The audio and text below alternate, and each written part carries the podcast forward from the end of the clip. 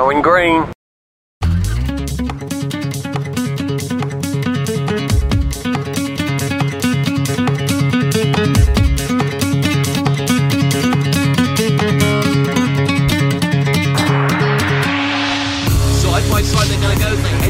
Coffin. Yeah, and that's his own teammate Lewis Bibby trying to go down the inside. You can see their is forming. Hickling runs wide. And now they're going to all try and thread the needle here. Two wide they're going to go. Maybe three trying to go to the grass. Round the outside. Oh, that's brave. That's incredibly brave. And I think he might have just got it sorted. On the brace he goes. No, he's got a slide. What a trick.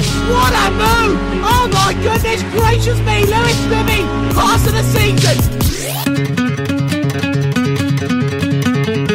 Vous écoutez bien Live Sim, le podcast du Sim Racing. Je suis Jackie Ratzenberger et nous sommes déjà en 2022. Je vous épargnerai nos bons voeux pour enregistrer un nouvel hors-série. Encore un. Un hors-série parmi les hors-séries. Le sujet aurait pu être un article, aurait peut-être dû être un article, mais j'ai longtemps hésité. Durant le week-end du 15 et 16 janvier ont lieu les deuxièmes 24 heures du Mans virtuel. Et je me suis dit qu'on pourrait en parler avec Franck. Comment vas-tu? Super. Est-ce que j'ai besoin de te présenter? Ah bah, normalement, je pense que non. Maintenant, euh, je- j'espère que je vais réussir à un petit peu effacer l'image que j'ai du gars qui a jamais trouvé ton jeu. Mais avant ça, on va, on va d'abord discuter un petit peu de nos rapports respectifs avec les 24 heures du Mans. Comment tu le vois, toi, les, les- les courses de 24 heures du, la course des 24 heures du Mans? Comment tu la vois? Alors pour moi, les 24 heures, ça a d'abord été euh, à la télévision. C'était un rendez-vous à surtout ne pas rater. C'était une nuit blanche et c'était euh, du sport. C'était, j'adorais ça. Euh, la grande révélation, le gros changement a été quand j'ai pu y aller en vrai. Et c'est grâce à LiveSim que j'ai concrétisé ce rêve en, en y allant et en vous rencontrant en fait. Donc c'était un super moment. Je sais plus en quelle On a année c'était. Je- je- ouais, j'avais, j'avais invité, euh, je t'avais invité toi et Tanguy pour euh, faire cette course. Il y avait ton père qui était là aussi. Euh, Exactement. Mon père était venu euh, 30 ans après, la première fois qu'il y avait été. Donc c'était assez sympa. ouais, on avait eu On la avait, pluie. euh, On avait eu la pluie au tout début. Ah là. ouais. Ouais, ça c'était. En fait, tu vois, c'est ça qui est assez marrant, c'est que dans les souvenirs, les mauvaises choses, en fait, tu en rigoles après coup. Ça a été terrible cette flotte. Hein. Et la pluie, on a été trempés. Euh, T'avais de la gadoue partout. On était en camping nous euh, sur le sur le site et euh, c'était les voitures étaient embourbées, euh, pouvaient plus sortir et euh, on était trempés au- jusqu'aux os. Et puis, tu avais tout le monde qui était sous des grandes bâches à attendre le départ, qui était reporté, reporté, reporté. Bah, le départ final, était pas euh, reporté dans mes souvenirs. hein, je, je me trompe peut-être. Le départ a eu lieu, mais il était sous safety car, si, si je me souviens voilà, bien. Ouais. Ouais. Et Et, c'est- euh, Et c'est cette fameuse course-là où Toyota a abandonné à la fin. Alors les, les spécialistes pourront réagir sur Twitter, mais euh, les, les Toyota, enfin la Toyota de Kobayashi avait abandonné parce que euh, il y avait une pièce à, à 10 balles, un collecteur de turbo qui s'était fissuré, qui faisait que la, la voiture ne fonctionnait plus normalement et s'était arrêtée à un tour de la fin, alors qu'elle avait plus d'un tour d'avance. on était devant euh, la ligne d'arrivée dans les gradins, et quand on a vu la voiture s'arrêter comme ça, on, s'est, on a juste cru à une blague, quoi. Bah, au tout Alors, début, vois, on, a même cru que la- l'arrivée était passée et qu'il s'était arrêté juste après. Et en fait, en regardant l'heure, on dit non, il reste encore, il reste encore euh, 10 minutes, quoi. Alors moi, j'étais allé là-bas en espérant que Porsche gagne. Euh, maintenant, cela dit, quand on a vu la course, euh, c'était clair que c'était Toyota qui gagnerait. Et tu vois, comme quoi, il faut toujours, toujours aller jusqu'au bout. hein. Et tant que c'est pas terminé, on ne peut pas dire qu'on a gagné, qu'on a perdu. Ouais.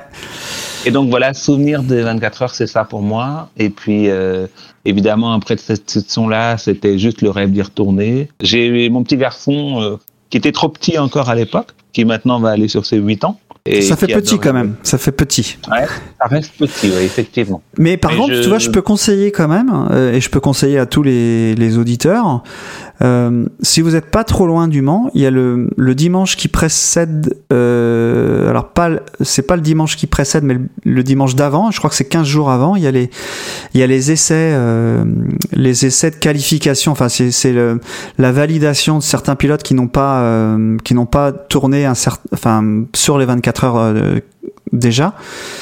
Euh, ils doivent faire 5 tours, euh, cinq tours euh, propres, euh, on va dire, euh, sur le, le grand circuit. Et donc 15 jours avant, le dimanche, donc euh, en général c'est autour du 1er juin, euh, il y a euh, donc euh, cette, euh, cette séance d'essai euh, complète, donc ça commence à 9h et ça finit à 18h, enfin avec une pause au milieu, et euh, bah, tu as accès à tout. Euh, je crois, enfin à l'époque, tu avais accès à beaucoup de choses. Le village n'était pas encore monté, mais tu avais encore accès à beaucoup de choses. Tu pouvais pas tout à fait aller derrière dans les dans les dans les stands, mais tu pouvais quand même t'approcher plus près que ce que tu approches le jour de la course. En général, il fait beau. Euh, tu peux aller dans toutes les tribunes. Tu peux te promener partout. Euh, c'est tu peux aller euh, au bout de la ligne droite des Inaudières parce que c'est un endroit. Toi, t'étais pas allé, je pense pas, mais on était allé avec Tanguy euh, à Mulsanne et, c'est vrai que c'est un endroit qui est assez assez fantastique euh, de, de les voir arriver au, au, bout de la ligne droite des Inaudières et de le voir de voir les voitures freiner. Et c'est là que tu vois qu'il y a un certain nombre de de pilotes qui qui sont pas tous au même niveau, tout simplement parce que euh, bah, tu les vois au freinage, la voiture, elle, elle bouge beaucoup en latéral, elle peut bouger beaucoup en latéral avec des pilotes non professionnels, alors que les pilotes pro, euh, ça reste en ligne et ça bouge pas d'un pouce. Alors je te parle, je te parle pas des P1 parce que à l'époque c'était les P1, mais euh, les P1 ils- et les, et les P2, euh, c'est en général des pilotes professionnels ou, ou, ou si ça ne l'est pas, c'est des quasi. Euh, et donc du coup, ça, c'est vrai que là, ça bouge pas beaucoup et en plus les voitures ont beaucoup d'a- d'appui. Mais en GT, euh, tu voyais vraiment la différence euh, au freinage de de, de l'épingle. C'est pas vraiment une épingle, mais au, au, au freinage de cette de ce bout de ligne droite des Inaudières à Mulsanne. Alors, nous, on avait, on avait été là-bas du mercredi au dimanche et c'était également un, un package qui est assez intéressant parce que tu, découvres vraiment pas mal de choses entre les essais, entre les stands où tu peux te balader, les tribunes où tu peux également aussi aller euh, en libre accès euh, jusqu'au samedi et euh, c'était vraiment sympa. Après, comme on était à pied, on n'est effectivement pas allé très loin. Moi, j'ai dû faire du virage Porsche jusqu'au tertre rouge, je, je pense. À peu Ouais, près. ouais, je- c'est les, c'est les- c'est les- la zone, on va dire facile à, à- à- sur laquelle il est facile de se déplacer. Tu peux aller à pied jusqu'à Arnage, ça se fait. Euh, tu mets une heure pour aller, une heure pour revenir, parce qu'il y a une navette. euh, on raconte un petit peu les coulisses, mais il y a une navette pour aller, euh, euh, un quart, on va dire, pour aller à Arnage et à Mulsanne. Mais euh, en général, il est pris d'assaut et euh, il y en a qu'un qui circule euh, pendant toute la, pendant la course de 24 heures. Et j'ai jamais euh, réussi à rentrer dedans, jamais. C'est ce qu'on a essayé de faire en fait. hein. On avait essayé de choper le bus et il y avait un de ces mondes, c'était tellement, tellement plein que au bout d'une heure, on s'est dit bon maintenant laisse tomber. Hein. Ouais. Et puis on est parti en fait. Hein. Mais par contre, tu vois, du virage Porsche à Arnage, euh, tu comptes, euh, ouais, tu comptes que 40 minutes euh, pour y aller. Tu passes par la route en Et- fait et euh, tu peux y aller euh, assez facilement. Et Arnage, et notamment le virage d'Indianapolis, c'est vraiment quelque chose d'incroyable euh, de se dire que euh, euh, les, les P1, euh, et on en reparlera sur la course virtuelle, mais les P1 ou les P2, euh, ils rentrent euh, sans lever en fait, sans lever l'accélérateur et, euh, et ils freinent juste au point de corde quoi.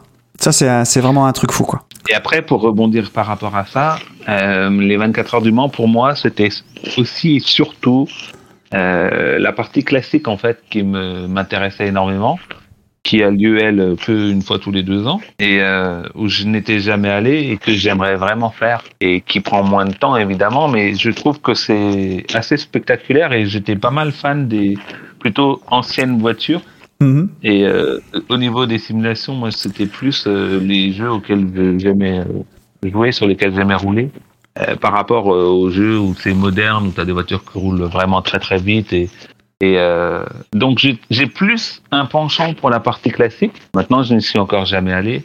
Et tu as ce petit côté aussi théâtral avec les, les tenues vestimentaires à avoir, où tout le monde est habillé avec les habits de la vieille époque. Et ça, je me suis dit que ça pourrait aussi intéresser le petit, tu vois. Ouais, ça c'est possible. Ouais. Et puis c'est plus, Voilà, c'est, voilà. plus facile en plus d'y aller. euh, il y a, je pense qu'il y a du monde quand même, mais c'est pas autant que les 24 heures. Le camping aussi est sympa à faire. Quand tu as du temps, tu peux aller te promener dans le camping, tu discutes avec les gens. Et euh, il y a beaucoup de sim racers d'ailleurs qui vont aux 24 heures du Mans. Et j'arrive dans un dans un devant un, un, un camion qui est euh, donc c'est des camions euh, un camping-car un vieux van on va dire un très vieux van des années 60 et il y a un type qui, est, qui a installé une, un, un dispositif au-dessus au-dessus du, du toit pour bah, pour s'asseoir avec des chaises des, des des rambardes pour empêcher de tomber enfin des bières évidemment et le type, euh, il y avait une pancarte, c'était marqué The Pop Car ou quelque chose, enfin ça devait être écrit quelque chose comme ça, et puis ça expliquait euh, ce que c'était. Et puis moi, à, cette époque-là, je ne savais pas ce que ça voulait dire Pop Car. Enfin, car je savais, mais pop je ne savais pas. Donc je lui demande, mais les voitures qui étaient juste à côté. C'était pas les voitures, euh, c'était pas les diesels à l'époque, c'était vraiment des voitures qui qui généraient beaucoup de bruit. Donc les V10, les, les V12, il y avait quelques V12 à ce moment-là. Il me dit, bah monte, euh, c'était un Irlandais le gars. Il me dit monte, alors je monte sur le sur le sur le machin. Et puis euh, je lui demande qu'est-ce que c'est la Popcar. Euh, et puis il me dit Popcar, bah Jean-Paul II. À l'époque c'était Jean-Paul II. Donc Jean-Paul II, donc c'est le c'est le pop. Ah oui d'accord. Et il m'expliquait qu'en 1960, alors je sais plus exactement 168 où il y avait le pape qui était venu en Irlande. donc le ça devait être Paul VI ou Pie XII, je ne sais pas lequel des deux. Et il avait était dans cette voiture-là. Et donc, il disait que c'était la poker qui venait aux 24 heures du Mans. Et puis je suis redescendu. Euh, voilà, c'était des, des, petites choses comme ça, euh, un peu marrantes parce que tu, tu vois des au camping, tu vois des choses un peu un peu barrées. Les Anglais sont tous tous très euh, très originaux. Il y en a un qui est venu avec une caravane et à côté de la caravane, il y avait une Lamborghini quoi.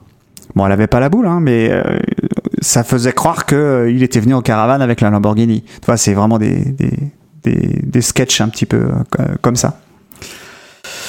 Bah, tu vois, c'est ça que j'aime avec les 24 heures du Mans quand tu y vas, quand tu t'y rends en fait. C'est que tu vois des choses tellement barges et euh, étonnantes et tu échanges avec des gens de toutes les nationalités, tout le monde est dans la même ambiance. Et ça, c'est vraiment magique en fait. Ouais, et puis t'as le temps surtout. C'est surtout que tu as le temps parce que ça dure 24 heures. C'est pas comme une course de F1 où bah, la course ça dure euh, deux heures. Moi, je suis allé à Spa, même elle dure même pas deux heures. Euh, voilà, l'environnement est sympa, mais c'est la, course en elle-même, elle dure que deux heures et tu peux pas te déplacer. Euh, une fois que tu es à ton endroit, tu bouges plus, quoi. Alors que là, bah, euh, tu restes deux heures à un endroit. Euh, toi, nous, on avait fait, si je me souviens bien, euh, on avait fait le départ un petit peu, enfin, dans les haies de la forêt.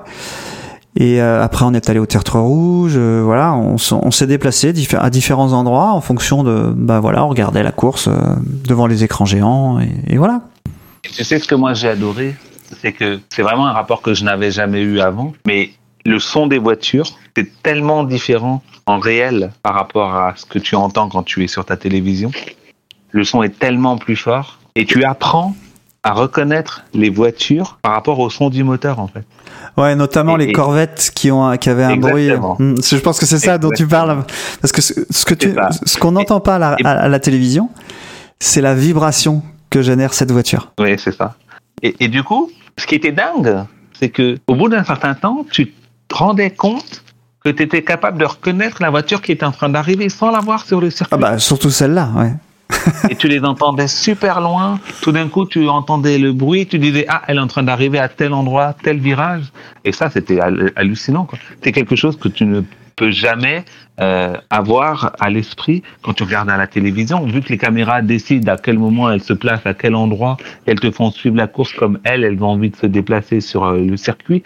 Là, toi, tu es en train de te promener, tu es à un endroit et tu entends euh, des voitures qui sont à 10 bornes de toi et tu entends encore les moteurs et, et la nuit à 3 heures du matin, pendant que tu dors, pour le peu que tu dors, hein, oui, on dort pas beaucoup, c'est vrai tu les entends passer, tu, tu sais qui est-ce qui est en train de passer, où est-ce qu'elle est, en fait, c'est dingue.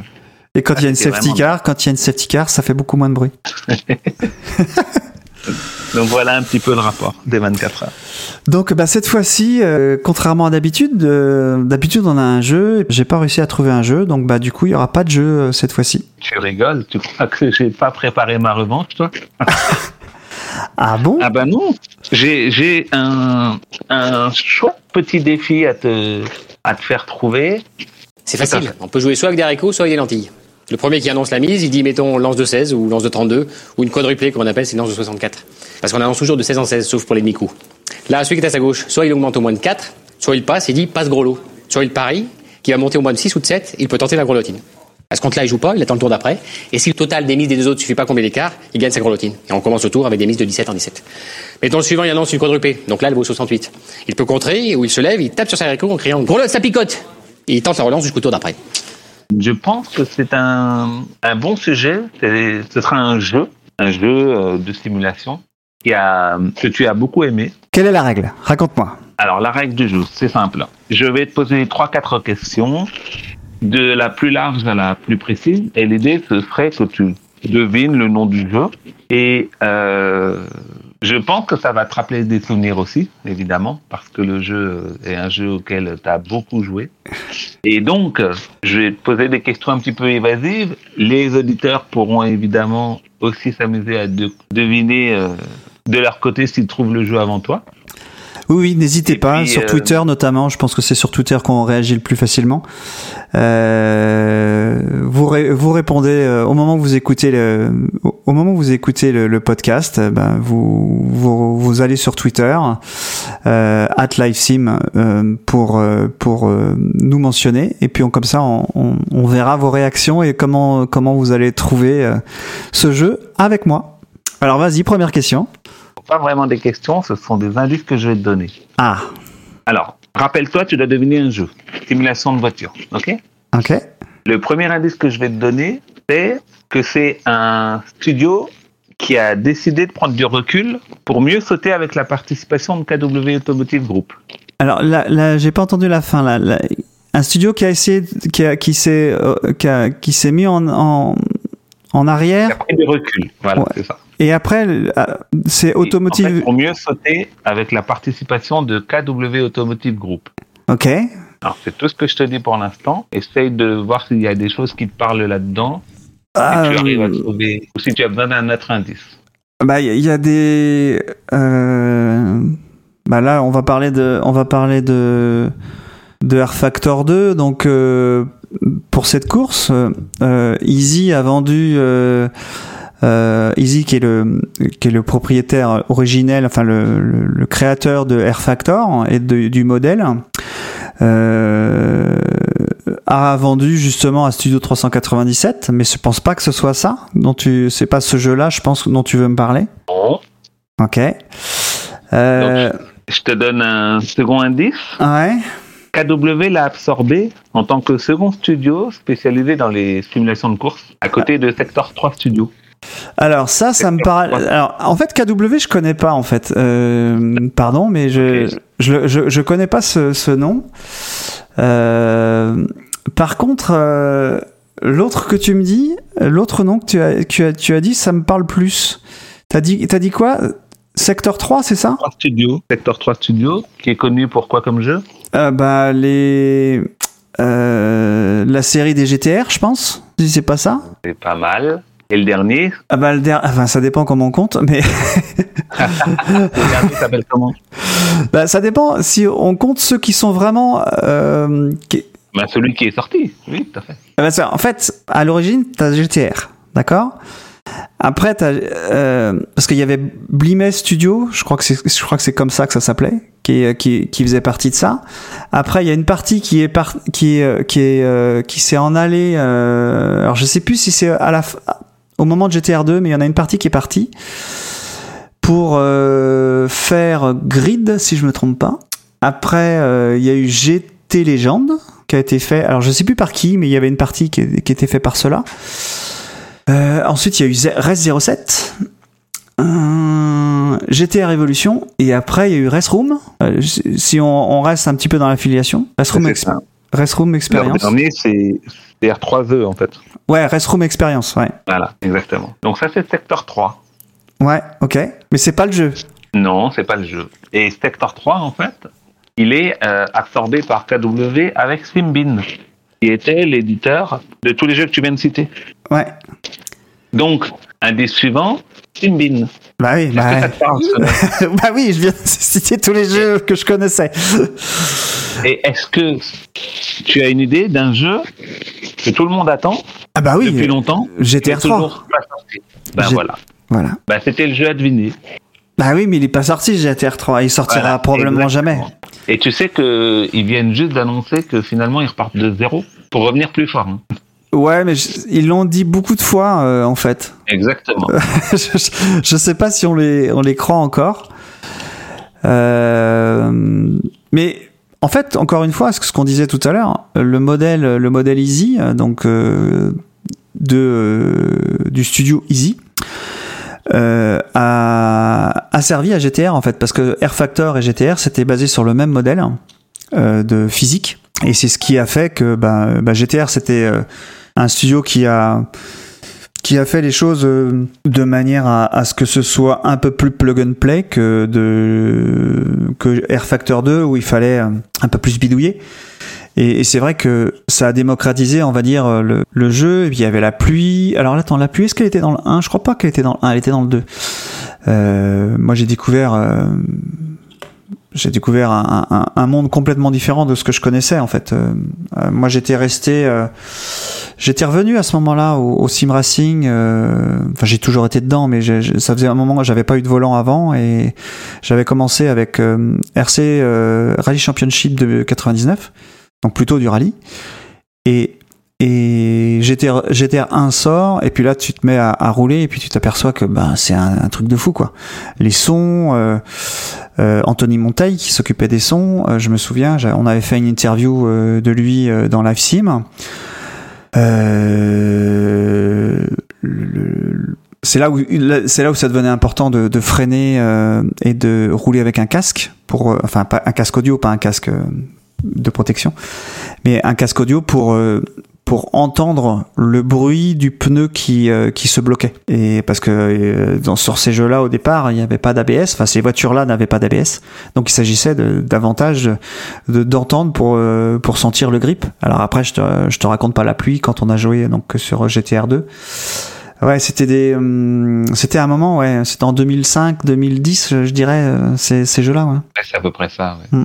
Je sais qu'on a beaucoup aimé. Euh, euh, j'étais, euh, j'étais légende, ouais, tous les deux là. Oui, tout à fait. Mm.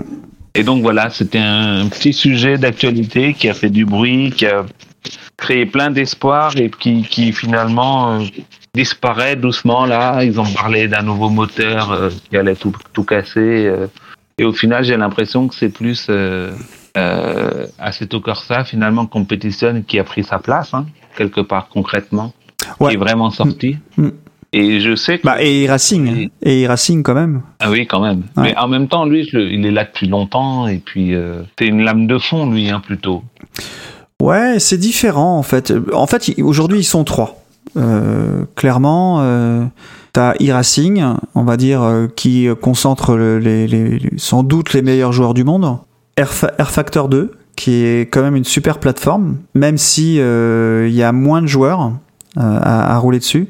Euh, Je parle dans le monde PC, hein, pardon pour, pour, le, pour le monde console, mais euh, je parle pour le monde PC, c'est c'est, euh, et Assetto Corsa, Assetto Corsa compétitionné, qui euh, mine de rien est, est d'un cran au-dessus euh, de, de, de, de Assetto Corsa. Même si Assetto Corsa il y a plus de choses, plus de contenu, compétitionné c'est uniquement de la GT, de la GT et avec différents euh, niveaux de performance, mais disons que globalement c'est à, à peu près à peu près euh, concentré. Et ce qui manque à compétitionner, c'est le fait qu'on puisse rouler en multiclasse. Ça, c'est clair, euh, c'est ce qui manque. Quand je dis multiclasse, hein, je veux bien dire euh, proto et GT. J'ai essayé de faire un peu plus court, Oui, Et- que- mais moins, moins difficile. mais tu avais, tu y étais arrivé quand même. Je trouve que c'est pas si, euh, c'est pas si, euh, tu avais bien trouvé, tu avais fini par trouver. hein. Il y a, il y a- c'est pas, c'est pas, c'était pas grave. Hein. J'allais te réveiller des bons souvenirs. Ouais, c'est vrai. anciens jeux. Ouais. D'ailleurs, bon bah voilà, Live Sim est arrivé un petit peu après ça. La ligne éditoriale à l'époque, alors toi t'étais pas là, mais hum, quand on a fait notre premier magazine de 20 pages, la ligne éditoriale c'était de raconter les grands événements, notamment hein, les grands événements du sim racing. Donc euh, en 2022, là, et en en- vraiment en pleine intersaison euh, des championnats majeurs du sport automobile que sont euh, la F1, l'IndyCar, euh, le rallye, enfin voilà, il y a vraiment, euh, il y avait vraiment un, un- une période possible pour permettre une compétition majeure, on va dire dans, la simulation auto. Et donc, elle a eu lieu au studio Gabriel, comme en 2020, parce que c'était la deuxième édition. Euh, au lieu d'accueillir Michel Drucker, ben, le studio s'est transformé pour diffuser mondialement euh, ces 24 heures, vi- 24 heures du Mans virtuel. Moi, j'ai dû suivre probablement plus de 15 heures la course. En 2020, la course avait eu lieu euh, à la place des 24 heures. Parce que la pandémie avait fait que les 24 heures avaient dû être euh, remis en, en, septembre, si je me trompe pas. Et pour occuper le temps, parce qu'il y avait plus personne qui roulait, ben, tout le monde avait, avait œuvré pour que, pour que les courses aient lieu. Enfin, pour que la course ait lieu au moins dans le monde virtuel, ce qui permettait de, de remplir un petit peu de contenu. Euh, la F1 a fait pareil, euh, avec les F1 e-sport, l'IndyCar aussi, euh, voilà. Donc c'était c'était intéressant d'avoir du contenu, même pour les les magazines, les sites internet qui euh, qui vivaient du sport automobile, bah, ça leur permettait d'avoir un petit peu de biscuit pour travailler. Toi, comment tu l'as suivi euh, cette course? J'étais pas vraiment disponible ce jour-là, mais évidemment, dès que j'ai eu une heure ou deux, ben, j'ai allumé ma télé. Euh, on va dire, j'ai dû voir quatre heures en tout. J'ai vu la fin et j'ai vu un moment dans la nuit. Et je crois, euh, j'ai loupé le départ, mais j'ai dû voir euh, la fin du premier tour. Voilà. Ah oui, donc t'as juste loupé le, le- le tout départ. Si tu veux, Voilà. on va parler du dispositif parce que c'était c'était quand même assez sérieux. Le, le format va pas être un format habituel. Euh, on va discuter entre Franck et moi. Moi, je vais raconter. J'ai pris des notes en fait pendant la course.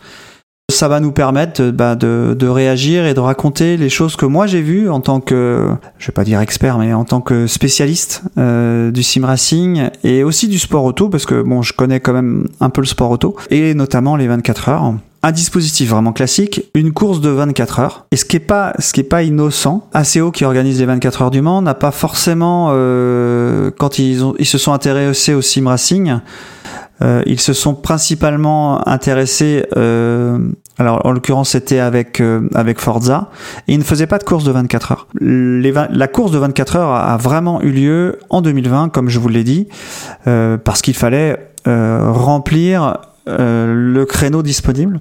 Et donc là, c'est une deuxième course où finalement ils ne sont pas vraiment obligés, mais ils veulent quand même la faire, mais ils veulent pas nuire à l'exposition de la vraie course. Donc c'est vrai que ça a du sens de la mettre en période d'intersaison, mais ils choisissent quand même de la faire en 24 heures. Donc euh, continue sur un seul serveur, euh, 50 équipages de 4 pilotes. Alors euh, la dénomination est un peu choquante pour moi. Euh, je sais pas ce que t'en penses, Franck. Il y avait quatre pilotes, donc et pas trois. Et donc c'est deux pilotes pro et deux joueurs. Sous-entendu, les joueurs ne sont pas des pilotes. Hein, je sais pas ce que t'en penses. Moi, pas moi, ça m'a gêné. Euh, du multiclasse, euh, alors pas aussi euh, euh, Étendu qu'en vrai. Ouais, pas aussi identique qu'en vrai, parce qu'en fait, en réalité, il y avait que des LMP2, donc euh, la même voiture, une Oreca 07, et euh, plusieurs GT. Alors, euh, j'ai le règlement en face de moi, normalement. Donc, c'est la Oreca 07, et côté GT, il y avait les Aston Martin, Porsche 911, Corvette C8, Ferrari 488 et BMW M8. Donc cinq voitures différentes, avec évidemment une BOP. Euh, mais étant donné que ça a été organisé euh, de manière euh, un peu plus, euh, enfin ça a été euh, préparé euh, un peu plus en amont que la course euh, de 2020, je pense que justement ils ont pu réaliser une BOP tout à fait convenable.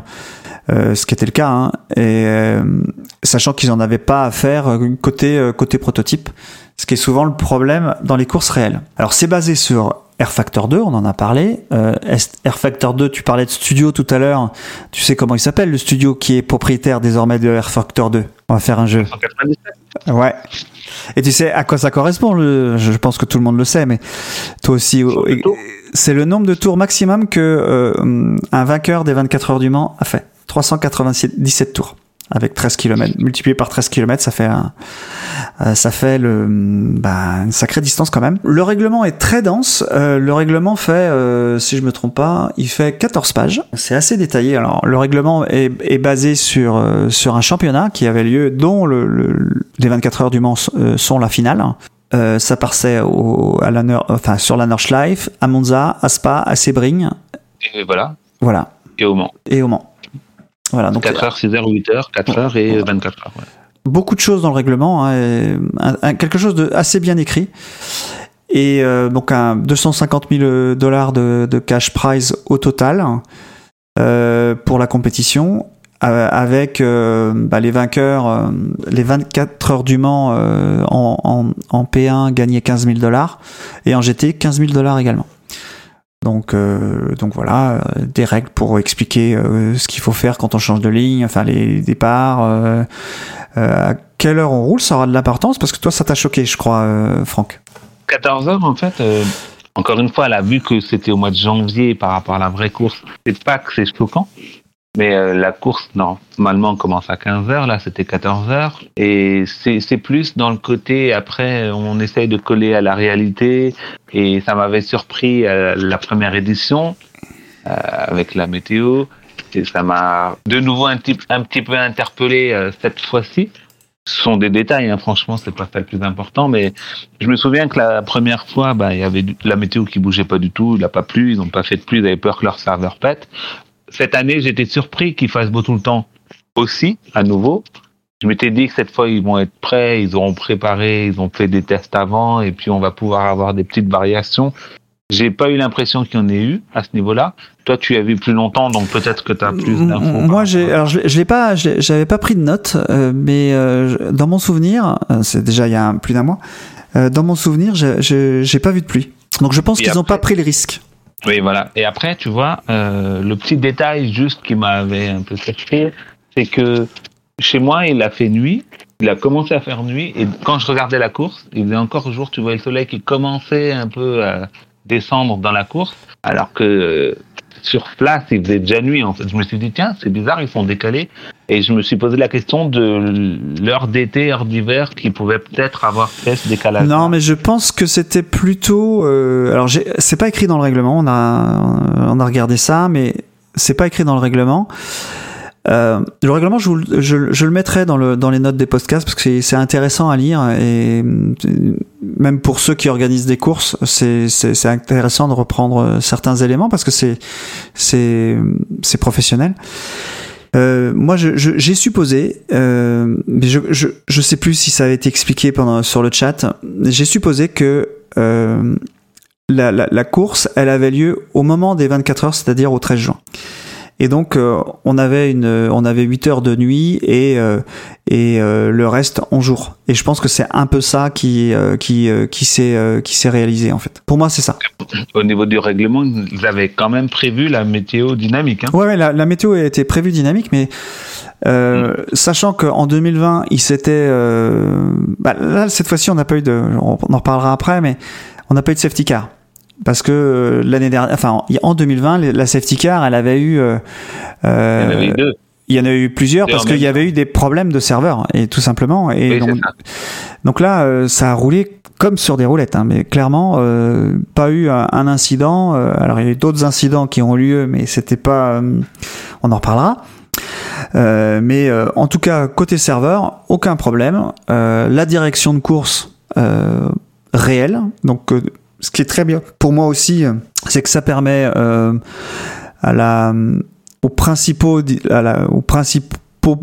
personnels de la direction de course de, suivre la course et de s'entraîner, euh, donner des pénalités. Il y a eu beaucoup de pénalités qui ont été distribuées, euh, des drive-through,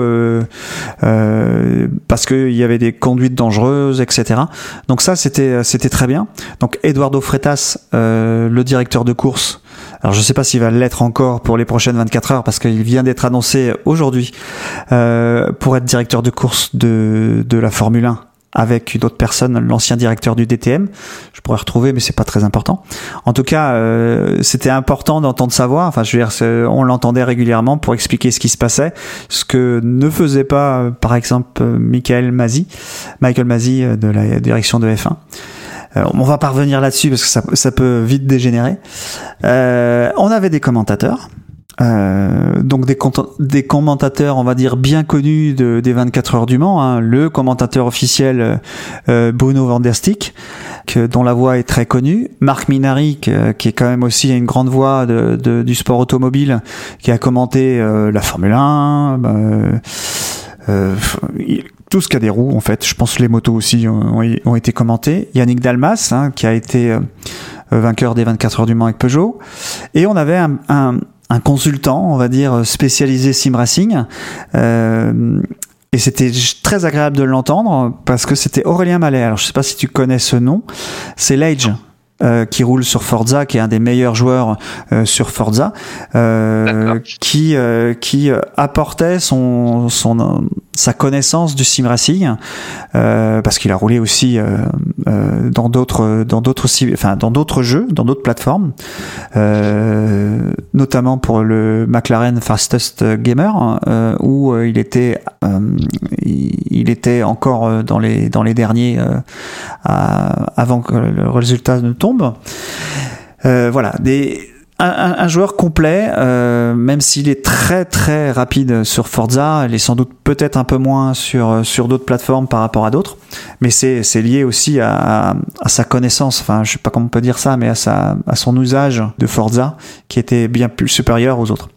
Déjà, tu vois, rien que ça, euh, le dispositif, euh, moi j'ai trouvé que c'était quand même quelque chose de pro. Bon, évidemment, il y a des qualifs, il y a des, il y a de la course, euh, enfin la, course. Je sais pas ce que t'en penses. Moi, j'ai trouvé que c'était sérieux.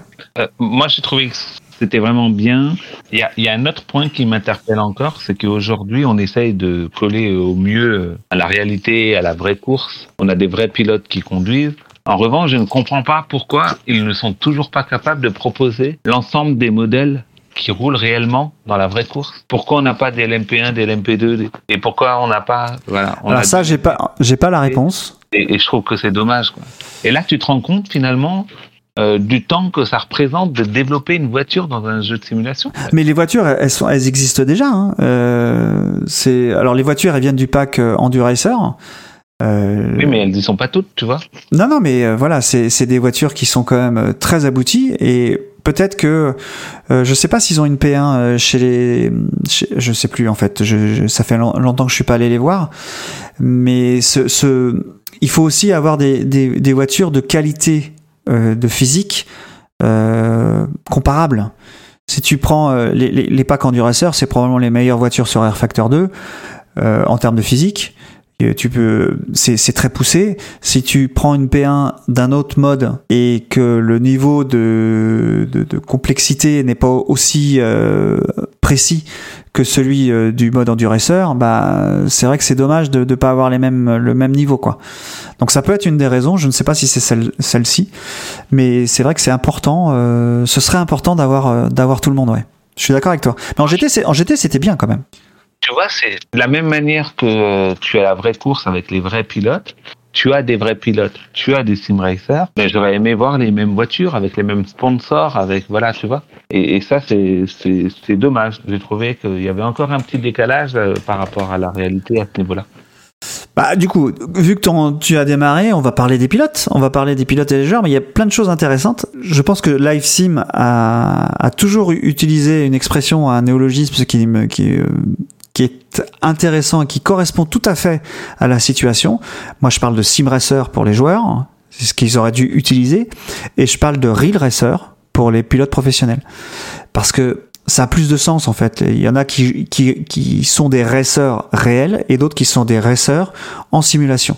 Ce qui veut pas dire que, enfin c'est pas un jugement en fait, mais euh, on sait très bien que dans cette course-là, ceux qui allaient être rapides, c'est euh, ce ne seront pas les pilotes professionnels. Hein, c'est clair.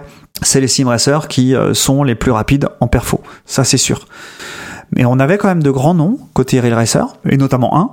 Alors je vais, je vais le dire en dernier, hein, mais tout le monde le sait. Donc il y avait Montoya, moi je suivais quand même ça. Rosenquist, euh, Montoya, donc euh, le père et le fils. Hein. Félix Rosenquist qui avait gagné euh, la plus grande course euh, à Vegas, la, la Vegas e-Race. Alex Palou, pilote IndyCar. Louis Deletraz, donc qui était un. Alors je sais plus où il roule lui encore, mais donc il a gagné les 24 heures du Mans virtuel en 2020.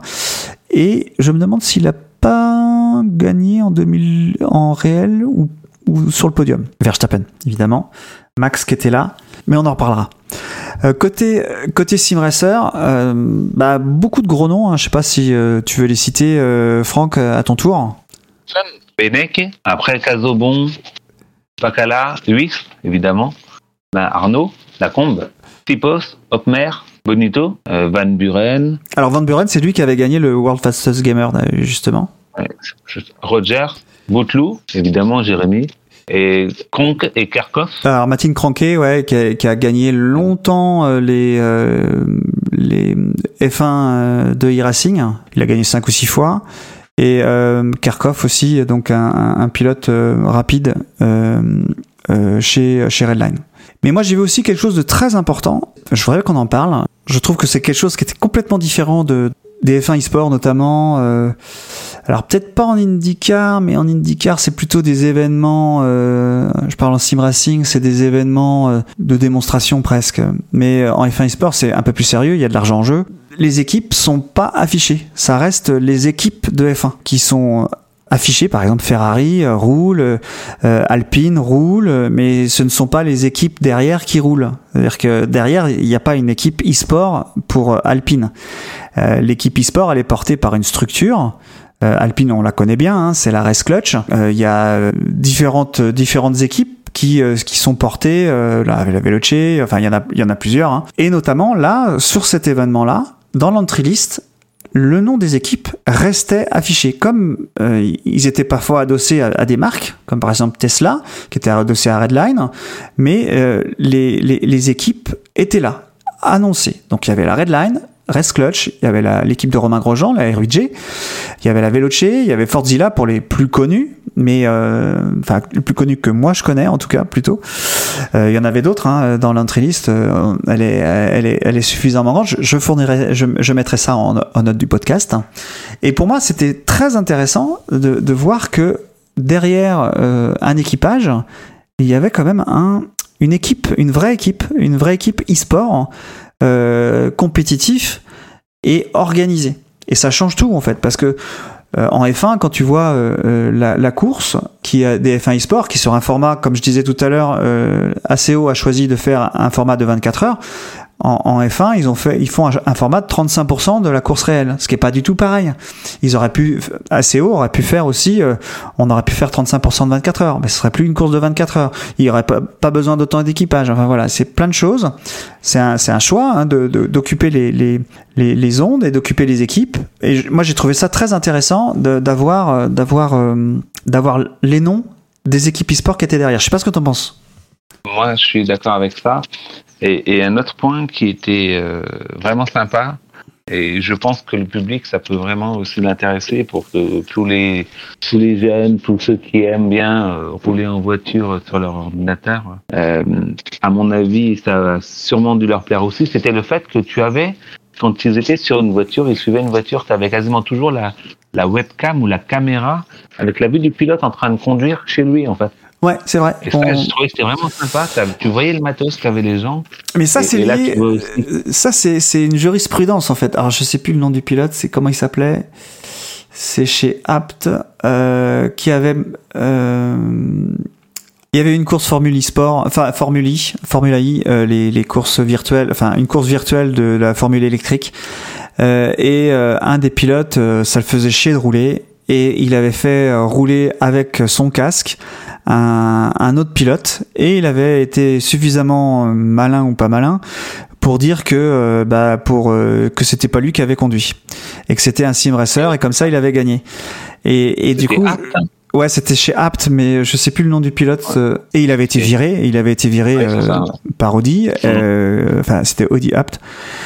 Et, et du coup, je pense que c'est cette jurisprudence-là où désormais il faut, il faut montrer que c'est toi qui pilotes. Et c'est très bien, c'est très très bien. Mais du coup, j'ai- vraiment aimé ce côté-là où tu voyais le matos qu'avaient les gens et tu pouvais bien comparer euh, euh, justement les pros, les, les sim racers et puis les, les équipes, les grosses teams et puis euh, chacun qui roule chez lui, qui a pas la config en trois écrans, qui a- tout ça c'était vraiment sympa. Ouais, mais je sais pas si on va.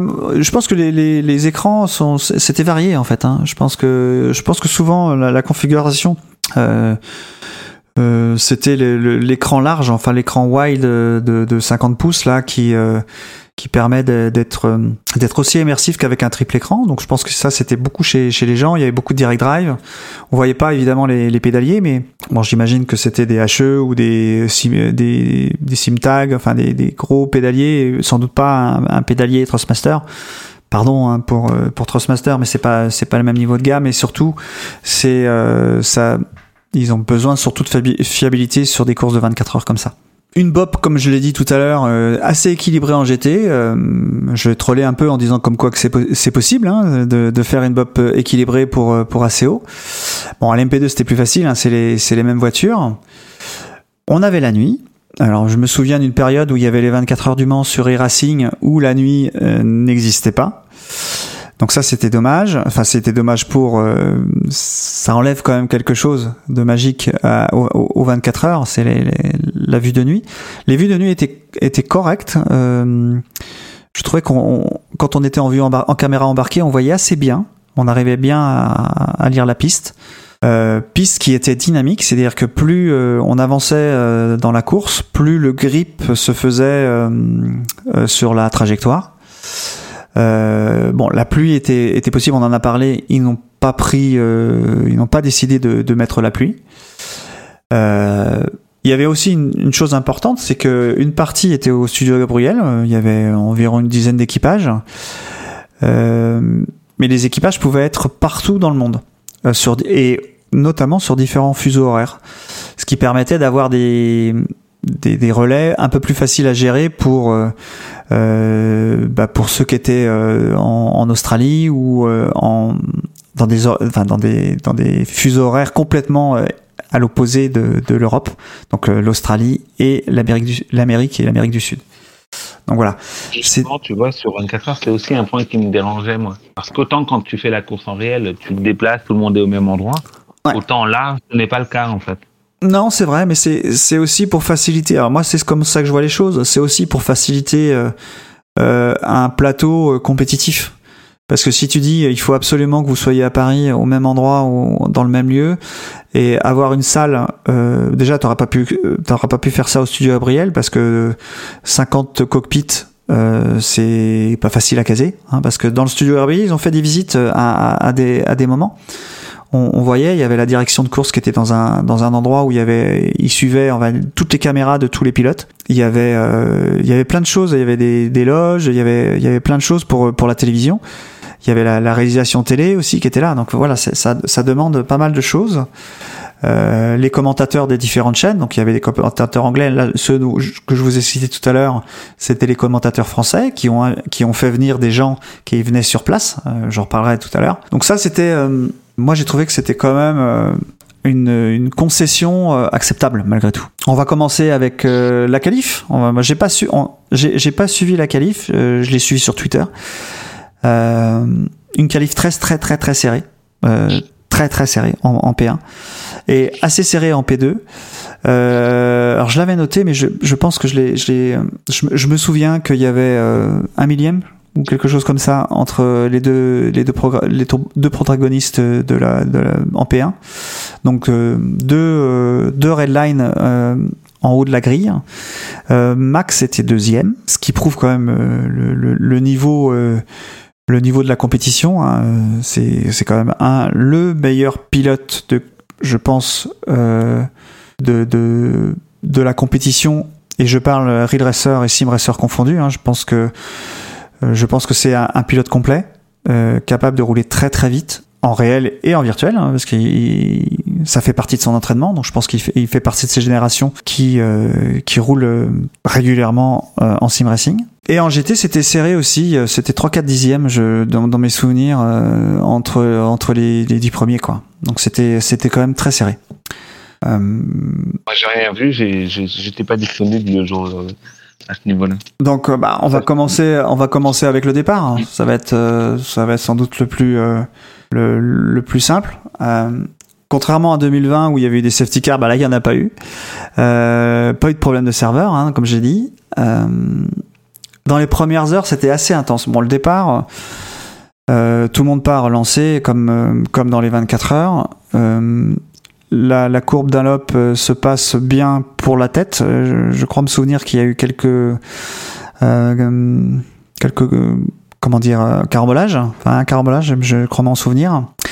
Et euh, sitôt passé la, la, chicane, moi l'impression que j'ai eue, alors je sais pas si t'es arrivé là à ce moment-là, Franck, mais moi l'impression que j'ai eue, c'est que le, le, pilote qui était qui roulait deuxième, enfin qui roulait premier, qui était en tête, donc c'était Drogovic, pilote de, de F2, euh, a laissé euh, la porte ouverte et Max s'est engouffré dedans pour prendre la pour prendre la tête de la course. Je sais pas si t'étais euh, t'étais devant la, télé. En fait, quand je suis arrivé, il était premier déjà. Et, donc, je me suis dit, bah, ça y est, il est déjà passé. Et ce que j'ai vu dans sa façon de conduire, c'est qu'il prenait énormément de risques, mais j'ai pas vu quand il a pris la première place. Après, il y a eu les replays hein, qui remontraient tout ça, évidemment. Mais j'ai raté le début quand il est passé. Enfin, la réalisation montrait toutes les heures euh, les, les highlights, comme on dit, comme comme dans la course réelle, et ça c'était bien parce que ça permettait ça permettait de voir ce qui s'était passé euh, à différents moments. Euh, donc c'était euh, c'était streamé euh, sur Twitch, sur YouTube, sur enfin tout. Moi je le regardais sur YouTube parce que ça permettait au contraire de Twitch euh, de revenir en arrière si on avait si on avait loupé des trucs. Euh, quand on voyait qu'il y avait un, par exemple quand il y a eu Max, euh, bon, je le raconterai après, mais donc on le voit qui roule très très vite. Euh, assez rapidement, au bout d'une heure, tu te rends compte que il roule beaucoup plus vite que le deuxième, mais beaucoup plus. Donc je ne sais pas euh, si euh, la course va avoir un vrai intérêt de compétition. parce que c'est aussi, alors c'est bien d'avoir des grands noms, hein, mais si la, compétition n'est pas intéressante, si s'il n'y a pas de d'enjeu, c'est vrai que c'est moins sympa à regarder. Donc ça roule, ça roule. Euh, Beneke, remplace Max. Euh, ça roule euh, régulier, très, enfin un peu moins vite malgré tout, même si je crois que c'est Max euh, Maximilien Beneke qui fait le qui fait le meilleur temps de, de cette voiture. Et euh, donc il roulait pour Redline. Hein. Et, euh, et du coup, euh, on arrive au, au bout de 6 ou 7 heures de course. Max reprend le relais, roule toujours aussi fort. Et là, il roule à la chicane Ford.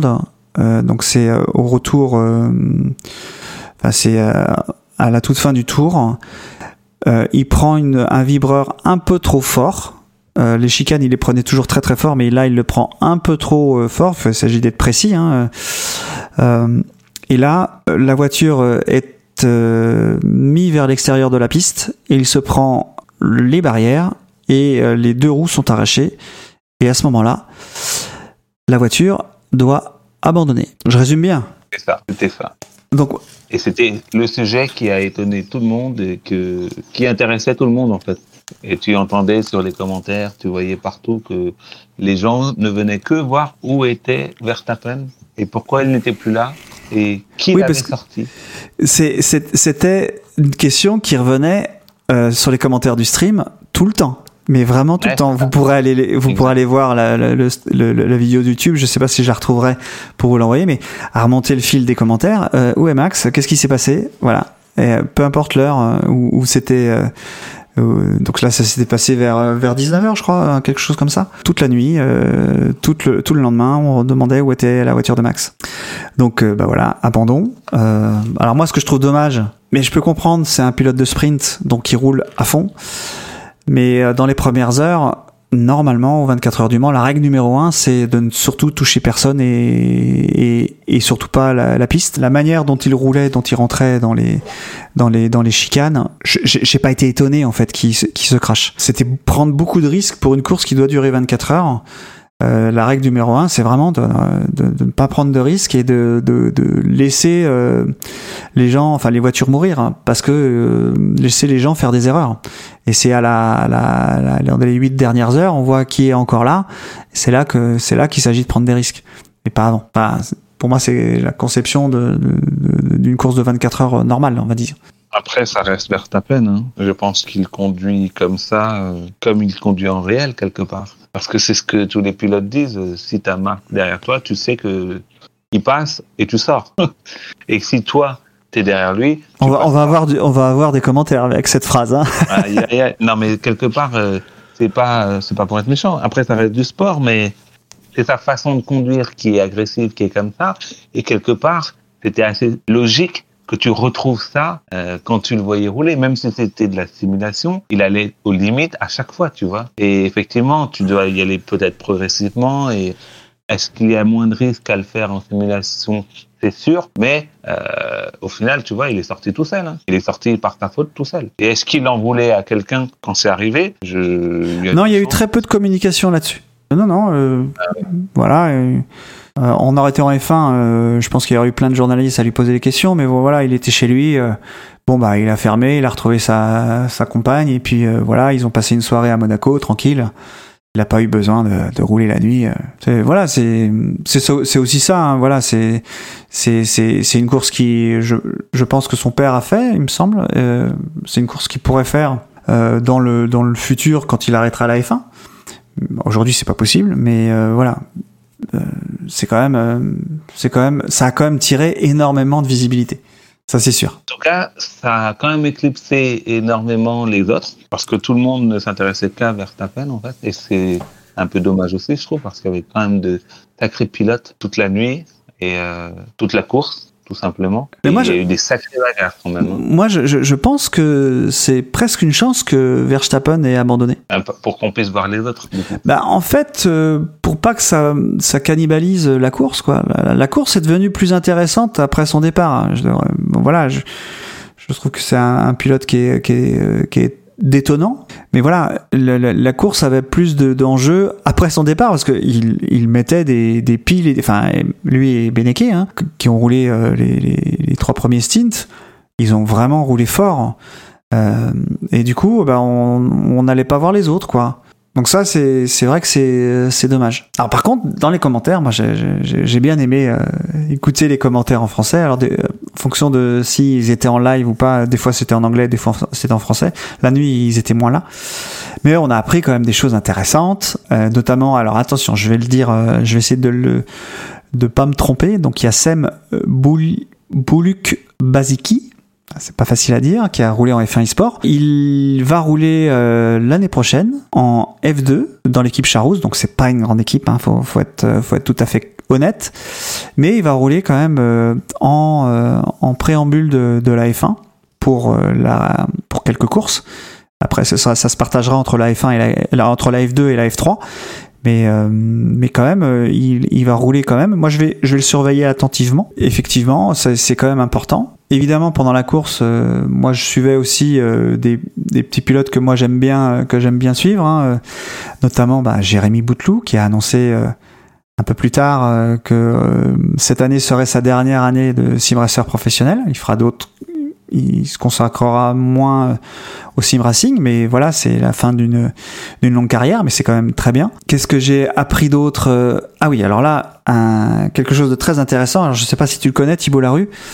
Thibault Larue, c'est un journaliste F1 qui a suivi la F1 pendant 20 ans.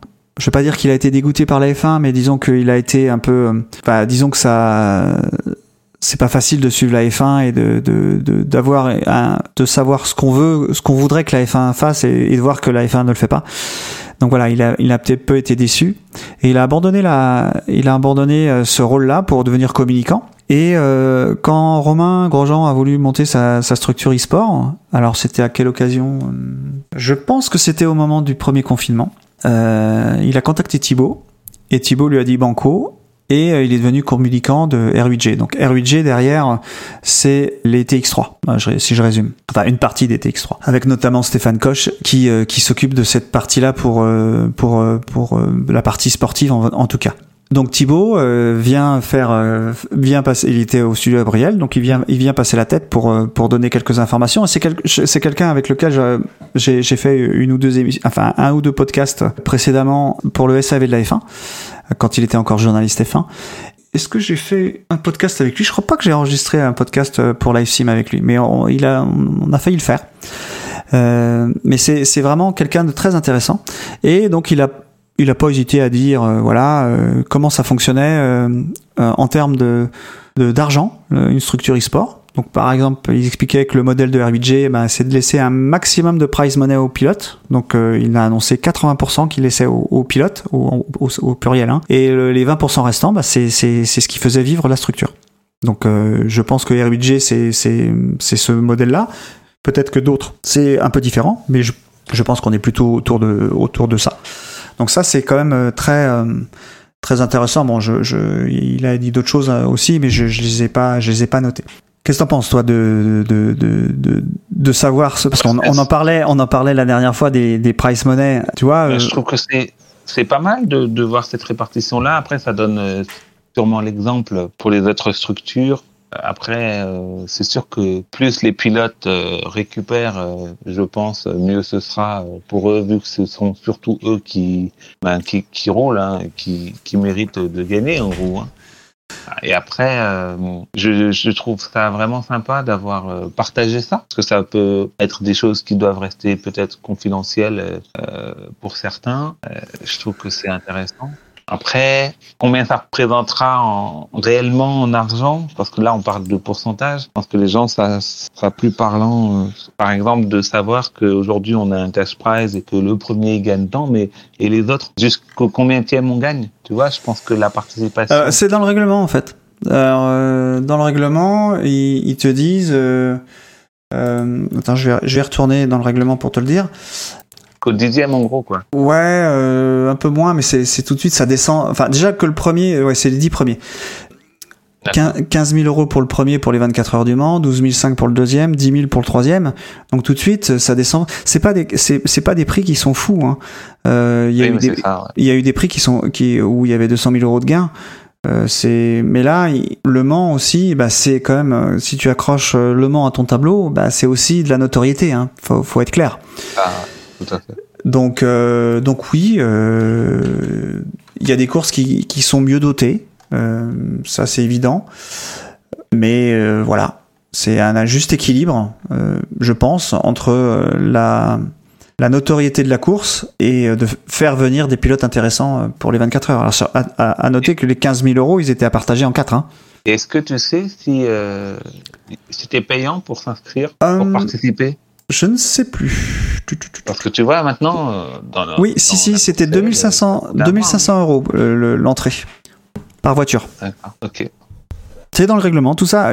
franchement, j'invite tout le monde à regarder. on remettra le lien, mais j'invite tout le monde à regarder, euh, à regarder ça. Donc évidemment, la course euh, se déroule. Hein. je, vais, vais pas faire une, une, narration heure par heure, mais je vais quand même raconter quelques drames qui ont eu lieu pendant cette course. Donc euh, la 67, donc avec euh, Daniel Jucandela qui a cassé le, le, moteur en rétrogradant un peu trop vite. Il est passé de la 3 à la 1 dans la chicane du raccordement. Un petit peu après euh, l'accident de Max, le moteur a coupé immédiatement et ça a été même confirmé par la direction de course. Donc le champion, euh, le double champion euh, e-sport euh, Yarno Mir, il n'aura pas pu prendre le volant de cette voiture. C'est une fonctionnalité, le Save Downshift euh, justement, qui est prévu par le Studio 397, mais qui n'était pas, qui n'était pas réalisé. Je pense que ça va peut-être les inciter à le faire. Un autre drame, Rudy Van Buren, lui, a, comme je vous l'ai dit tout à l'heure, il a gagné le, World Fastest Gamer de McLaren. Il a eu un problème sur son simulateur. On parlait de, de fiabilité. ben, qu'est-ce qu'il a fait? Il a fait trois heures de voiture réellement il est allé chez, chez Kevin Zeggy et il a continué la course de là-bas. Donc il s'échangeait les baquets.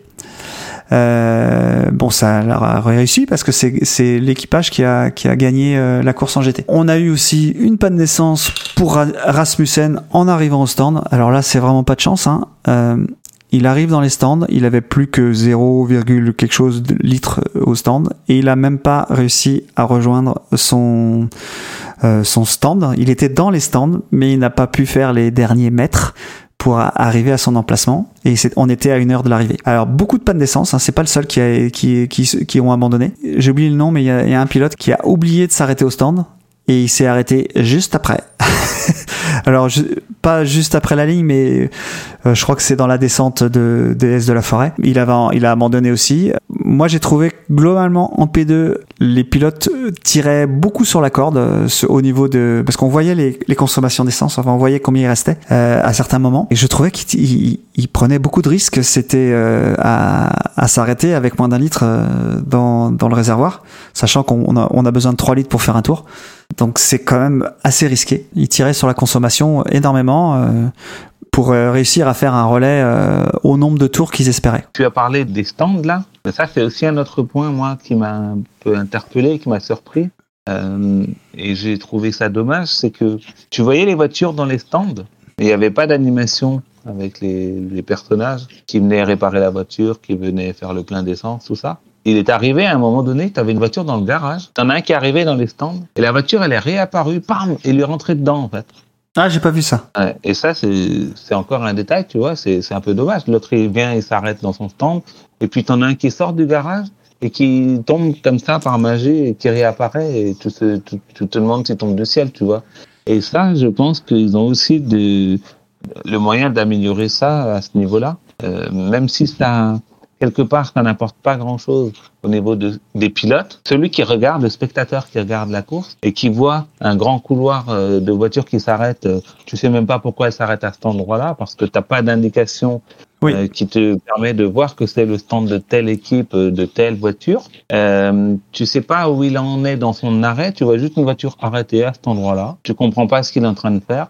Tout d'un coup, tu as une animation qui te la fait rentrer dans le garage, ou bien même elle disparaît elle se retrouve dans le garage. Et t'as as ces petits côtés-là qui sont un peu encore, je pense, euh, euh, en retard par rapport euh, à, à d'autres choses sur la course, sur, sur, l'évolution de la météo, sur l'évolution du jour, de la nuit, sur les animations des voitures en course. C'est un peu dommage qu'au niveau des stands, ce soit encore un peu bâclé, en fait. Ouais, je pense que c'est des fonctionnalités qui sont liées au jeu et qui ont des priorités, comme tu le sais. Hein. Et, et en tant que spectateur, c'est un peu Mm. dommage parce que Ouais, là, ça reste brouillon et tu ne comprends pas trop ce qui se passe en fait. Et de la même manière que les voitures endommagées, euh, je j'ai pas trop fait gaffe à ce point-là, tu vois, j'y pense en parlant là, mais j'ai pas tellement l'impression que les voitures, à part des petites rayures sur les textures comme ça, euh, il y ait vraiment euh, quelque chose de visible pour les spectateurs. Ou alors c'est pas assez spectaculaire peut-être de voir les dégâts sur les voitures.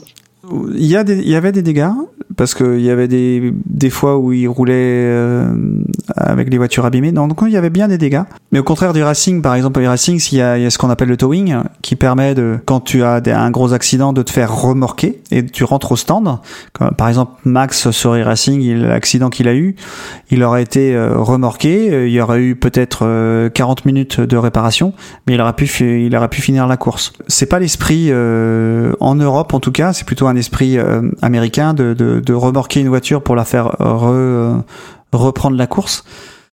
C'est comme ça. Tu te craches, ben tu abandonnes. C'est la la la loi du sport. Moi, je trouve ça intéressant quand même. Côté côté stand, ce qui est, ce qui est intéressant, enfin, je me dis effectivement il n'y a pas d'animation, mais je préfère qu'il n'y en ait pas que que d'avoir les animations euh, qu'on a euh, sur le- les jeux F1 2020, 21, 22, enfin tout ce qui euh, tout ce qui sort aujourd'hui, euh, où euh, l'animation est pas réelle en fait. On, on voit bien que c'est c'est c'est mal fait, que c'est c'est c'est une mécanique qui n'est pas précise. Euh, Ça va être la même pour tout le monde, quoi. voilà, c'est la même pour tout le monde. Euh, euh, quand tu rentres dans le, quand tu rentres dans le, le, le- c'est le jeu qui, qui rentre à ta place dans le stand, donc c'est lui qui décide du, du volant. Quand tu vois l'angle du volant que tu que tu mets pour euh, tourner, euh, tu te dis c'est juste pas réaliste.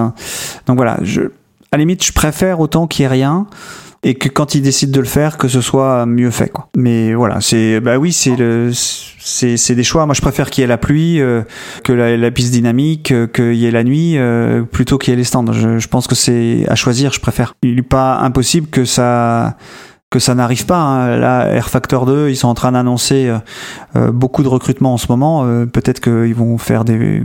Enfin, Studio 397 pour Air Factor 2 euh, annonce beaucoup de recrutement. Je sais pas si c'est pour remplacer ou si c'est pour euh, croître, mais si c'est pour croître, c'est une bonne nouvelle. Ça veut dire qu'il va y avoir du développement. Alors on arrive à la fin de la course, on va dire euh, à la fin de ce podcast. Enfin, je sais pas si c'est à la toute fin, mais Team Redline fait le doublé. P2 GT. Donc les deux véhicules ont, gagné, euh, ont gagné la course. Alors, c'est quel équipage qui a gagné? Je vais vous le lire. Donc, c'est Drugovic, donc qui avait laissé la, la- le, départ à Max, Olivier Roland, Jeffrey Redfield et Michal Smidl, des pilotes quand même assez rapides, hein, parce qu'ils ont fait non pas 397 tours, mais 407 tours en P2. Donc évidemment, pas de safety car, hein, ça s'est pas arrêté du tout, donc ils ont pu rouler à fond tout du, tout du long avec des voitures P2 qui sont quand même très rapides, hein, qui tournent, je crois que le meilleur temps est en 3.23, hein, donc ça va très très très vite. Ensuite, le deuxième, c'est Louis Deletras qui a failli, euh, qui a failli gagner. J'ai pas l'écart, que, évidemment, le, tout ce qui est euh, euh, live timing, il y avait un live timing pendant la course, mais maintenant il est plus accessible. Donc Augustin, Augustine Canapino, euh, Kuba Brzezinski et Nicodem Vineski. Euh, Je connais pas les, les noms. Troisième en P2, c'est Tom Dillman, qu'on connaît aussi pour euh, être un pilote GP2, enfin un ancien pilote GP2. Be- Beth Viscal, euh, j'espère euh, Pedersen et Jernej Simoncic. Voilà, les trois premiers. Et côté GT, donc euh, aussi la team Redline avec Rudy Van Buren, euh, Lorenzo euh, qui lui est considéré comme un pilote pro, curieusement, même s'il vient du sim racing, Lorenzo Colombo, Enzo Bonito et Kevin Ziggy. Donc eux, ils ont fait 367 tours, ce qui est quand même en GT, qui est quand même assez impressionnant. En deuxième, donc la Porsche, euh, la Porsche 91, donc de Michel de Jong, Laurine euh, Henrich, Mac Bakoum, euh, le, coéquipier de Jérémy, euh, il a longtemps, je sais pas s'il est toujours le, coéquipier de, Jérémy Bouteloup et Martin Cranquet. Euh, ensuite, Proton Compétition où on retrouvait Jérémy euh, et euh, Bouteloup avec euh, Locke Hartog, Mac Campbell et Kevin Van Der Ren. Une belle course, intéressante à suivre. La question qu'on peut se poser pour euh, conclure, je sais pas si tu es d'accord avec ça, mais qu'est-ce qui manque Qu'est-ce qui manquerait pour que ça contente tout le monde, à ton avis? D'abord, la diffusion, le canot de diffusion. Aujourd'hui, revenir sur la télévision, c'est le premier point. Après, c'est sûr que quelque chose qui fait 24 heures, c'est peut-être compliqué, mais ça marcherait bien avec la course réelle. Donc, euh, à mon avis, euh, Mais je me demande si elle n'était pas sur la chaîne Automoto. D'accord, je ne sais pas. Moi, Je ne... sur, euh, Non, non, c'était pas sur la chaîne Automoto, c'est pas possible. Ça devait être sur Motorsport, euh, le... la chaîne motorsport.com, parce que c'était une course Motorsport. Après, moi, j'aimerais bien voir l'ensemble des voitures, l'intégralité des modèles. Euh, après, est-ce que c'est vraiment ce que les gens recherchent? Ah bah oui. Pas forcément sûr. Hein. Ah Mais, si, je en pense. Cas, moi, c'est vraiment quelque chose qui, qui me manque. Après, que ça colle vraiment à la réalité au niveau de la météo et qu'on puisse faire la course en même temps, ça, c'est compliqué aussi. Bah oui, parce que le problème, c'est- faire la course en même temps que les 24 heures, ça enlève de la visibilité à la vraie course. Enfin, non pas que celle-là soit pas une vraie course, mais euh, Il y a ça et il Hmm. y a les pilotes qui veulent participer aux deux. bah non, c'est difficile de participer aux deux. C'est ça. Non, mais je pense que pendant l'intersaison, c'est un bon compromis. Je trouve c'est intéressant. Bah, nous, ça nous permet surtout de voir des choses euh, au lieu d'attendre un an. Quoi. Ouais, ouais. C'est pas mal, ouais.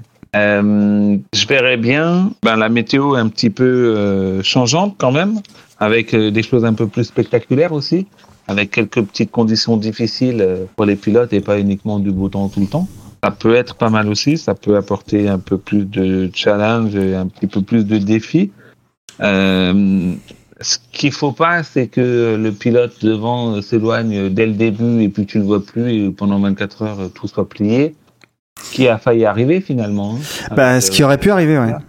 euh, ouais. Et euh, ça, je pense que finalement, ça peut vite euh, ben, perdre de son intérêt, du coup. Donc, c'est, ça peut être un piège, faut faire gaffe à ça. Euh, je me dis qu'au niveau des, ben, des, c'est quelque chose qui est difficile à, à avoir au niveau public, parce que là, je pense que au niveau des pilotes, il y a des choses qui peuvent être améliorées à leur niveau, au niveau du ressenti, au niveau de la piste, au niveau de, de l'éblouissement, au niveau de plein de choses comme ça, au niveau des sensations au volant dans le direct drive. Il y a peut-être des choses qui peuvent être encore améliorées. Mais au niveau du public, de celui qui regarde la course, je pense que quelque chose qui pourrait euh, être sympa, ce serait qu'on ait accès, par exemple, en tant que spectateur, euh, au serveur de la course pour pouvoir voir et suivre la voiture qu'on veut. Alors, euh, Alors je pense, alors il y avait, il y avait plein de streams sur Twitch euh, des, des, des équipages. hein. Il y avait vraiment chaque- beaucoup. Ouais, ouais. En fait, C'est-à-dire que t'avais la course, euh, t'avais la course, euh, on va dire euh, sur les canaux classiques, hein, euh, de, sur YouTube de, de, de, de la course. Donc euh, vraiment la- la- les canaux de la CO principalement. Mais après, euh, les, les pilotes n'étaient pas empêchés, ce qui aurait pu être le cas. euh, les pilotes n'étaient pas empêchés de streamer leurs courses. Donc il y en avait beaucoup qui streamaient leurs courses et euh, donc c'était intéressant. un, un point euh, du coup euh, qui aurait peut-être pu éviter ben, ce que demandaient tous les gens dans les commentaires. Où est-ce qu'il est Max? Pourquoi il est plus là? Je le vois pas. Si tu regardes bien, dans les classements, tu avais les numéros des voitures. Ben, peut-être qu'on aurait pu ajouter euh, les noms des pilotes et lequel est en train de rouler. Tu le Bah, dans le- systématiquement. Dans le live timing, ça y était. D'accord. Donc ça, que euh, Quand tu es de- ça, ça y quand était. sur la télé et que tu vois, euh, ou, ou sur la vidéo, en- et que tu regardes le classement, bah, tu, tu te poses encore des questions ou si tu cherches une information, elle n'apparaît pas forcément tout de suite euh, avec ce qui est affiché à l'écran. Et, et peut-être qu'il y a à ce- cet endroit-là aussi des choses qui peuvent être améliorées, je pense. Justement pour la lisibilité, tu vois, au moment où tu arrives, à l'instant T où tu regardes la course, euh, bah, peut-être qu'il y a des choses qui peuvent être améliorées à ce niveau-là. Après, encore une fois, contenter tout le monde, euh, chacun va avoir des attentes euh, et euh, faudrait connaître déjà ces attentes-là. Donc moi, je pense que ça peut être intéressant qu'on ait un retour par rapport à ça de la part des auditeurs en commentaire, ça peut être sympa. Et euh, après, je vois pas, je vois pas vraiment d'autres euh, points moi qui m'ont qui m'ont manqué, qui m'ont paru euh, euh, comme ça hein, de tête. Hein. Euh, Moi, moi, ce qui m'a beaucoup plu, c'est de retrouver l'univers graphique, euh, les synthés, euh, on appelle ça les synthés, mais tout ce qui est euh, tout ce qui est euh, euh, police, euh, expliquer les, les, enfin tout, ce qui est, tous ceux auxquels on est habitué quand on suit la course des 24 heures, on voit l'accélérateur, le frein, tout ça s'est mis dans un endroit, on, est habitué à ça. Et, la réalisation a, a repris exactement les mêmes les mêmes modèles, ce qui fait qu'on était vraiment, on était comme chez soi en fait. Moi, ce qui m'a manqué, je, je pense, c'est euh, le, le fait d'avoir des P1. Ça, c'est clair, ou des hypercars. Enfin, c'est le même nom euh, aujourd'hui. Euh, Enfin, pour moi, c'est la même chose. Voilà, ça, ça, m'a manqué. Je pense que c'est la, la prochaine étape. La météo, j'aurais bien aimé une météo réaliste, au sens. on avait fait ça, moi j'avais fait ça dans un championnat où on roulait par exemple à Sebring et la course avait lieu avec la météo de Sebring au moment où on faisait la course. Je sais pas si tu vois ce que je veux dire. Bah, là, là, tu vois, ça a été enregistré le 16 janvier, donc on, on aurait pu dire, euh, ok, on considère que c'est le 16 juin, par exemple, euh, si on veut garder euh, les- le, le- le- temps de nuit à peu près, et puis euh, bah, on regarde quel, quel était le temps, le, quel est- allait être le temps le 16 juin, tu rajoutes euh, 20 degrés, s'il pleut, ben il y a 20 degrés, mais il pleut, mais euh, voilà. Et le, temps que euh, le temps et le grip, euh, je, je trouve ça intéressant. Bien sûr, il aurait fallu euh, mettre aussi euh, des safety cars, euh, trois safety cars comme il y a dans la vraie course, parce qu'on a quand même un nombre d'équipages à 50, hein, quand même euh, à 50 voitures. Je pense qu'il fallait mieux aussi. Enfin, c'est peut-être intéressant d'un point de vue euh, équité d'avoir euh, deux, deux real et deux sim. Moi, je préférais qu'il y ait trois pilotes, peu importe comment tu répartis ça. et après, il faut, dans l'idée, il y en avait un de chaque qui était obligatoire et tu répartis le dernier avec ce que tu veux, quoi. Avec ce que tu veux, même si on sait très bien que ceux qui veulent gagner, ils vont mettre deux sim. Je pense que l'équilibrage, qui, comme ils ont fait avec quatre pilotes, ça permet à ce que les pilotes réels aient envie de venir se confronter aux, aux. Euh, ce qui me paraît intéressant, euh, c'est l'é- l'équilibrage. Oui, ça, permet aux gens de pouvoir euh, se confronter en fait. C'est vrai que si tu dis euh, il peut y avoir une voiture, euh, il peut y avoir trois voitures, trois, trois sim racers dans la même voiture, ben les pilotes réels ils vont pas avoir en- envie de venir et du coup les télévisions vont pas avoir envie de, de filmer. Ça reste, ça restera une, une, une compétition dans notre monde et pas dans le monde réel. Donc, euh, et- Moi, moi, j'ai une question là par rapport à ça. J'ai plus euh, le souvenir d'avoir vu ça, mais est-ce que quand as un pilote qui est dans une voiture et t'en as un qui arrive derrière lui, le pilote qui est derrière sait qui est en train de conduire dans la voiture qui est devant lui Il a Alors- le nom du pilote? je sais pas comment c'est dans la voiture, mais de toute façon, dans Air Factor 2, ça doit être écrit. Euh, oui, ça, Dans- oui, le c'est jeu dans le jeu, c'est écrit, c'est sûr. Tu l'as. Ouais. Mais il faut pas oublier un truc, et j'ai oublié d'en parler. Il y avait des équipes qui étaient très organisées. Ils ont montré à la fin la team Redline où est-ce qu'ils étaient installés. euh, il y avait, ils avaient une équipe pour gérer la course, pour les gérer Ouais, la ça, course, ouais. tu vois. Et je sais que notamment Félix de SM Pilotage, voilà, SM pour Saint-Malo, avait été euh, à travailler euh, pour euh, une des équipes. Je, me- je crois que c'est la team Redline. euh, donc il a travaillé pour eux en tant qu'ingénieur de ingénieur de piste. Donc euh, c'est c'est dire les moyens que que- qu'ils arrivent à mettre quand même. Parce que Félix, il a pas fait ça. Je je, je lui ai pas demandé, mais il, il a fait ça. euh, c'est une prestation, c'est évidemment. euh, Je dire, il, fait pas ça pour rien, quoi. Et, et les deux voitures ont gagné, en tout cas. Et donc ça, c'est intéressant. euh, c'est intéressant en termes de. ben voilà, il y a, y, a, il y a du Discord. euh, Il y a évidemment un serveur Discord où tout le monde discute. euh, Il y a toujours quelqu'un qui discute avec euh, avec le pilote en cours pour éviter qu'il s'endorme, qu'il reste concentré, qu'on lui dise ce qui se passe devant, ce qui se passe derrière. Enfin voilà, c'est une vraie course quoi. Et ça, c'est bien. Qu'est-ce qui manquerait euh, aujourd'hui pour moi, à part la météo, les voitures? Je pense que ce qui manquerait vraiment, c'est une... en termes d'assurance, je sais pas comment ça serait possible, mais je pense que l'équipage vainqueur devrait avoir une dotation par la CO, et je pense que financièrement c'est possible, pour aller dans une voiture. Pour aller Ouais, dans- pour rouler, ouais, pour rouler en vrai. Alors peut-être pas pour la course, euh, la course, mais il y a, y a- y a des courses avant, euh, euh, les, les roads tout le Mans. Là, le- je pense que ce serait intéressant de, de faire rouler euh, les. ça les vainqueurs. la passerelle des, des sim Moi, moi, moi, je, moi, je vois toujours le, le sim racing comme une passerelle. Voilà, euh, ça. Je, je, je, je, je reste persuadé, et c'est l'avis de Thibault Larue d'ailleurs, hein, que c'est pas normal qu'une saison de cartes vale 100 000 euros. C'est pas, c'est pas normal. Euh, c'est pas normal que la différence se fasse sur l'argent.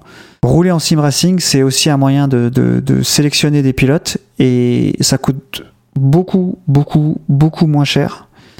Et si le pilote est bon, et c'est pour ça que je vais regarder attentivement ce que va faire Che- euh, Sem, va, je vais l'appeler Sem euh, chez Charouz, parce que si euh, s'il réussit à être compétitif, ça va changer l'approche de quand même du recrutement de beaucoup d'équipes, parce qu'il n'est pas passé par la F3, il n'est pas passé par le kart, il est passé par le sim racing. Donc ça, euh, ça je trouve ça intéressant. Et c'est pour ça que la, la, la CO devrait euh, devrait favoriser ça et, et permettre à, à des à des joueurs euh, de, de, de faire un road tout le Mans ou quelque chose, parce que ça aurait encore plus d'enjeux en fait. Les gens rouleraient pas aussi vite en fait. Parce qu'ils veulent, il faudrait gagner et plus euh, montrer qu'ils sont les plus rapides. Tu vois la différence un peu? Tout à fait. Ça me paraît être pas mal comme euh, conclusion, ça. Ça me paraît, ouais. On avait dit qu'on prévoyait une heure, c'est ça? Bah ouais, je crois qu'on a fait plus. Est-ce que les gens vont se plaindre? Tu crois que les gens vont se plaindre? Ah Ben, plus t'entends live stream longtemps, mieux c'est, je pense. Ouais, ouais, je sais qu'on a, a des auditeurs qui nous écoutent pendant, sur la route, donc c'est toujours intéressant euh, pour eux d'avoir plus de temps. Donc, euh, on va les remercier, tous nos auditeurs. N'hésitez pas à commenter euh, la page sur, de l'article ou sur les réseaux sociaux, hein, n'hésitez pas. On répond à toutes les questions. Ça permet aussi de titiller les algorithmes euh, de présentation de, euh, du podcast et, et, et le référencement de l'iSIM. N'hésitez pas, on va vous mettre tout ce dont on a parlé sur, sur l'article du podcast. On va pas parler de où nous retrouver, hein. on sait tous que pour nous retrouver, c'est sur LiveSim, euh, sur la page Facebook notamment. Sur la page LiveSim, donc de Twitter, donc euh, at live ou sur euh, Facebook, euh, sur la page Li- LiveSim, comme je l'ai dit ou sur euh, l'adresse mail. Il y en a encore qui font, qui nous envoient des mails euh, sur at, euh, sur, donc sur redac at live-sim- à live-sim.com. Je te remercie, Franck, de partager avec moi cette passion du sim racing et du podcast. C'est très agréable de pouvoir discuter de, de sim racing euh, ensemble. C'est sympa pour moi aussi. Plaisir partagé. Merci à toi en tout cas. C'est très sympa, merci à toi aussi. Pensez à partager autour de vous, euh, car ce podcast existe car vous l'écoutez. Et surtout, restez branchés.